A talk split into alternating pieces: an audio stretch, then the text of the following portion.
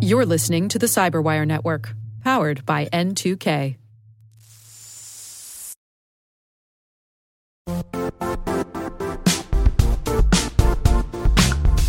The IT world used to be simpler.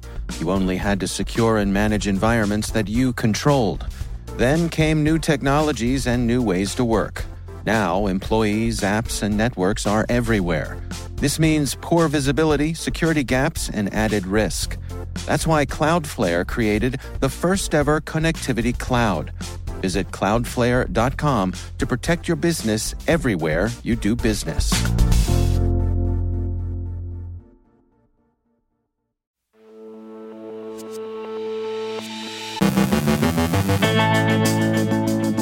Heard on the Baltimore waterfront, privateering against Western brands, an update on sanctions and counter sanctions. Stonefly, straight out of Pyongyang, Lazarus is also back, but not in the good way. Richard Hummel from NetScout discusses their biannual threat intel report. Jon DiMaggio from Analyst One joins us to discuss his new book, The Art of Cyber Warfare An Investigator's Guide to Espionage, Ransomware, and Organized Cybercrime and the U.S. Department of State has added six Russian GRU officers to its Rewards for Justice program.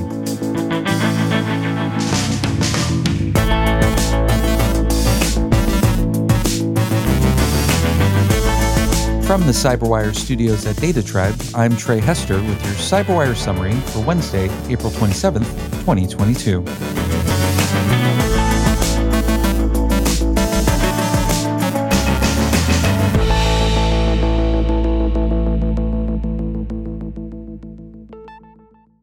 We're attending the Global Cyber Innovation Summit today in Baltimore, and while all discussions are being held under Chatham House rules, we can say that discussions of Russia's cyber operations have turned on two general impressions. The first is that Russia has indeed conducted cyber attacks, notably the earlier Wiper attacks, but that these attacks have not had the widespread effects of earlier Russian attacks. The second is that for reasons that are still imperfectly understood, cyber deterrence in this case seems to be working, and that this is the reason Moscow has been pulling its cyber punches. But of course, cyber attacks can be deniable in the gray zone. Some recent ransomware attacks are being interpreted as privateering. Two groups in particular, the gangs behind Conti and Stormous, have been particularly active in the Russian interest. Conti, the better known of the two, has sustained doxing and compromise of internal chatter by hacktivists and probably Ukrainian intelligence services, but these seem to have not slowed it down. Security Week reports that at least 30 new victims of Conti have been claimed on the gang's site in the month of April alone. The other operation, Stormous, only came to prominence around the outset of Russia's invasion of Ukraine. The group has claimed, according to Security Affairs, to have successfully obtained access to some of Coca Cola Company's servers from which they've stolen some 116 gigabytes of information. Cyber News says that the file names mentioned by Stormous suggest that the gang is claiming to have taken, quote, financial data, passwords, commercial accounts, email addresses, and other data, end quote. Stormous has a dubious reputation, but word on the street is that they're not what they claim to be. Their victims tend not to confirm the attacks Stormous claims, and there's speculation reported by SOC Radar and others that Stormous is a scavenger operation, that is, they simply scrape up material others have dumped and represent it as their own. Oil exports have enabled Russia to preserve its economy from collapse, foreign policy explains, largely because customers have been soft on the sanctions they say they're willing to impose.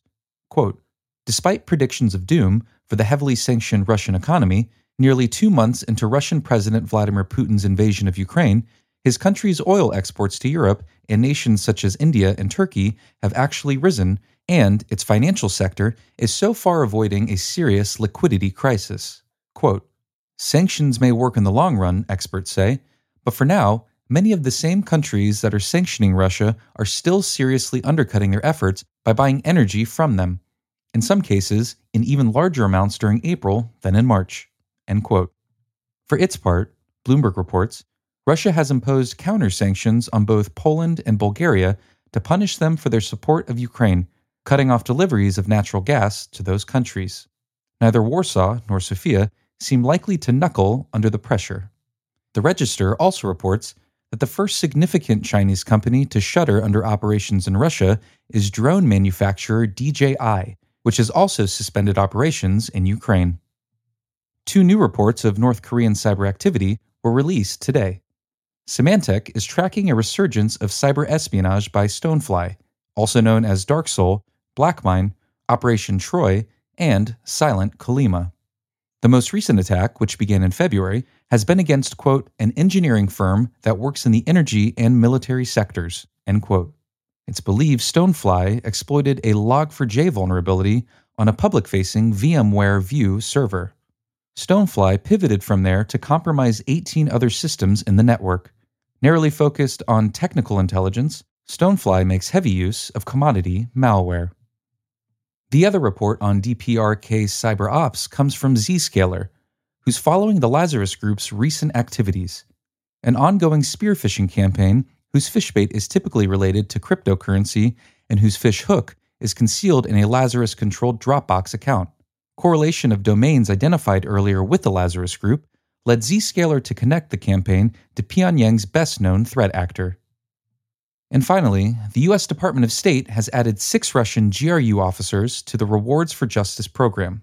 The six Russian operators, all members of Unit 74455, also known as Sandworm, Voodoo Bear, Telebots, and Iron Viking, are wanted in connection with the NotPetya attacks.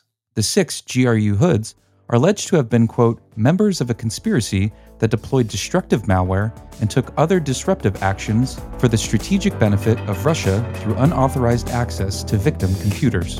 End quote. Information on the six can draw a reward up to $10 million. So step right up, Russian citizens. If you see something, say something.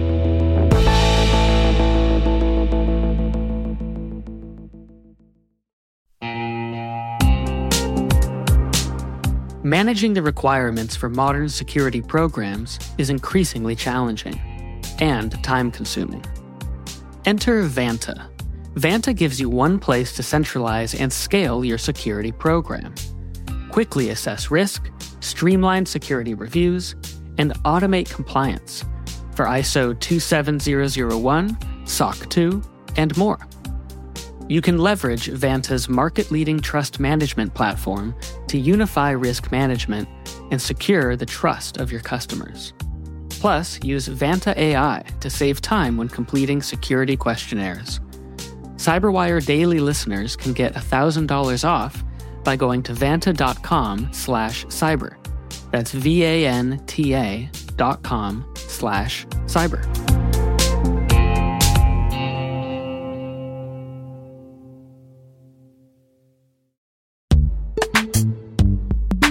In the dynamic world of enterprise security, identity architects and IT leaders face a major challenge. Growth by repeated acquisitions multiplies the complexity of everything. Multiple IDPs, MFA providers, policy engines that all need to coexist. This can lead to fragmented user identities and policies that create security vulnerabilities and add access friction. Strata Identity solves this. Now you can decommission unneeded IDPs and consolidate the ones you'd like to keep without rewriting apps or disrupting users, engineers, and app owners. Plus, Strata's modular architecture makes it easy to integrate with any identity provider without manual maintenance and coding. Join the ranks of cybersecurity leaders using identity orchestration Visit strata.io slash cyberwire, share your top identity security priorities, and receive a pair of complimentary AirPods Pro. Offer valid for organizations with over 5,000 employees. Step into a new era of identity management at strata.io slash cyberwire.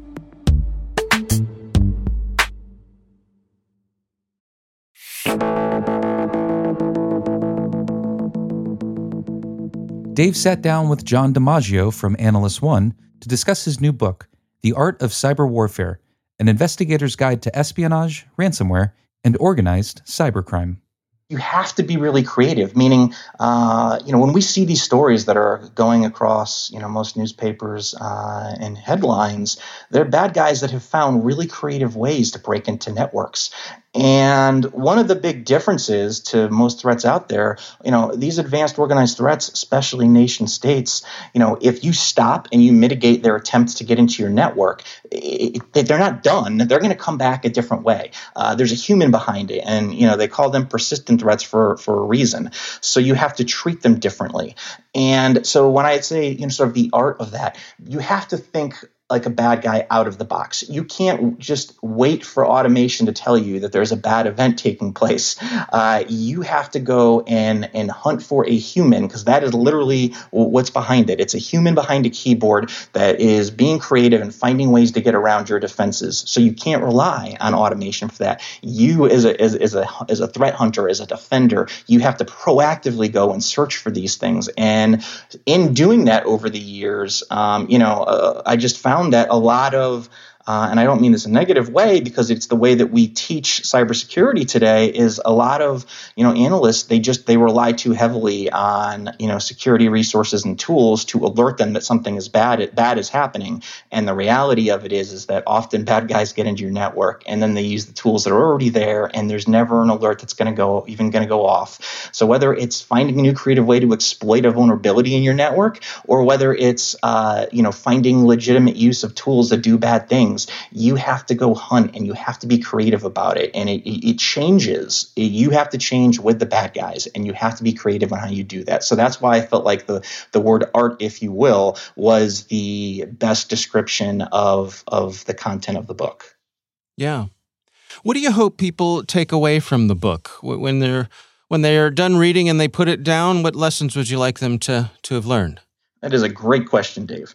Uh, you know, I, I, think that if I if there's one thing I, I, would want analysts to take away from this is to change their mindset on how they look at threats and how they track those threats. Uh, and what I mean by that is, you know, the reason that there are so many um, or organized attackers that have success is because we think too much about defending from a traditional aspect. And the I guess the the one thing I would want analysts to really do is to remember that there's a difference between uh, an advanced attacker and your traditional attack. And though it might only be 10% of the activity that you or less that you see a year, those advanced attacks have to be treated differently because it is a human behind it. And and you know when you analyze these these real world threats you you you have to really take in and assess is this you know is this something that is a, a small level day-to-day attacker? Or or could this be you know a, a cyber criminal gang? Or could this be a, a government state sponsored threat? And you know i teach in this book how to actually profile though when you do have an attack and how to take that data and reverse it to use against your adversary to learn and create intelligence about them that you can now defend with. So i, I really want to change the thought process that analysts have uh, when they see threats. You know, like like any job, I feel like we just get uh, you know too, too, almost bored with what we do, and, and, and we just get too content. And, and adversaries are not. So I really want want you know I, I want to inspire analysts to to use the methodology and the resources that, that I talk and teach about in this book uh, in their day to day job, and to to remember to be creative and to hunt for threats and to not sit and wait for things to, to appear on a screen to tell you that something bad is happening. That's Jon DiMaggio from Analyst One.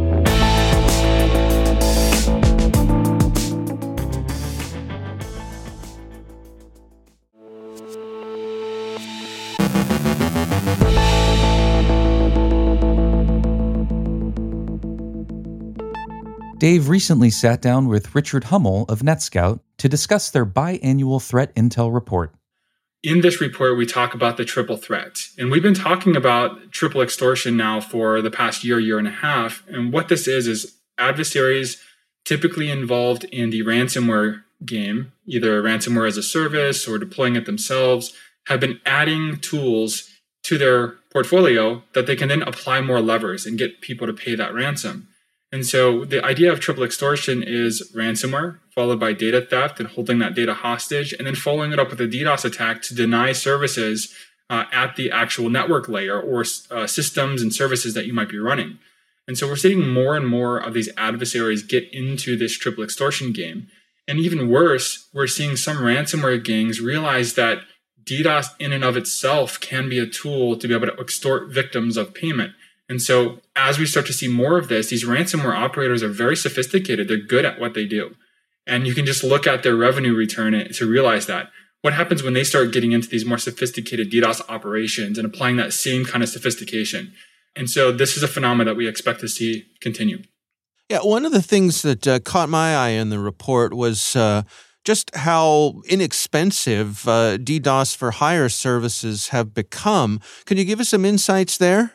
So this was actually an eye opener for myself as well. In fact, you know, I was talking to somebody similar to you, Dave, and we were getting on the topic of this uh, DDoS for hire or what the costs are. And I had uh, somebody come to me and say, Hey, what is the average cost of a DDoS attack? And my gut reaction was eh, 10, 20 USD. And uh, I didn't really know. And when I started looking, did anybody else know? Was there blogs? Was there reports? There's not a lot of people that talk about this. And so I put on my little gray hat. I got my malware lab out and I said, all right, let's go spelunking. And so I logged into about 19 of these DDoS for hire platforms. And it turns out that all 19 of the ones that I looked at, they have a free tier of service. Free tiers to launch things like DNS amplification, NTP, CLDAP, and even some of the TCP based stuff. And so the barrier to entry is no longer present. There is zero reason to keep somebody from launching a DDoS attack. It used to be you had to have a crypto wallet, or you had to have some know how, or you had to install a tool. But now all you have to do is get a VPN connection or a Tor browser, find one of these DDoS for hire platforms, and input an IP address of your victim, and boom, there you go. Barrier to entry gone. Yeah, and I, I, suspect, I mean, that could tie directly back into what we were talking about with the ransomware gangs. Because if I can, you know, se- send a warning shot across their bow with a free DDoS attack that I've gotten from someone else, you know, that could rattle their cage a little bit. Absolutely. And a lot of the uh, DDoS attacks we see associated with this triple extortion or these ransomware operations, they do look like they're sourced from boot or stressor services, another name for DDoS for hire platforms because we look at the duration of these attacks, we look at the types of attack vectors, the, the, bandwidth, the throughput, otherwise known as volume and speed. And we can look at all of these things in concert and we can look at it across the entire global footprint. And now we can say that, look, all of these have a similar pattern. They have an upper bandwidth, they have an upper throughput, they have average durations that are much shorter than something sourced from a botnet. Now, that's not to say you can't use botnets from these platforms, but by and large, the DDoS for hire platforms use reflection amplification. And so a lot of times, yeah, in these triple extortion events, you'll see these boot or stressor platforms being used as part of that toolkit. And where do we stand in terms of defending against these sorts of things? What is the state of the art there? So, knock on wood here, uh, but the vast majority, if not all, of the DDoS attacks so far that we've seen come from these DDoS for hire platforms, these boot or stressor services, can be mitigated by just being prepared and having some form of defensive protection mitigation posture in place. Now, a lot of people say, hey, I have a firewall, it's going to protect me. Maybe it might protect you from some of these attacks, but what happens when your state tables fill up? Or, you know, maybe I have IDS IPS, so I'm going to detect these and then I'm going to offload the traffic. But the thing with DDoS is it's very fast and very furious. Is that going to happen fast enough to be able to keep your services online, to keep that lag out, if you're a service provider, how do you handle that, right? You don't want lag. You don't want your customers to have connection issues and drop issues because that's what generates user complaints. And then all of a sudden you have users going elsewhere for their services.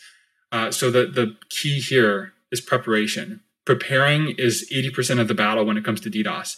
And if you understand that you will be a target at some point, whether you are the direct target or you are collateral damage, DDoS attack traffic will hit you or affect your life at some point in time. Understanding that and realizing that, and then taking steps to prepare against it are going to go a long way to be able to protect you against these kinds of attacks. That's Richard Hummel from NetScout.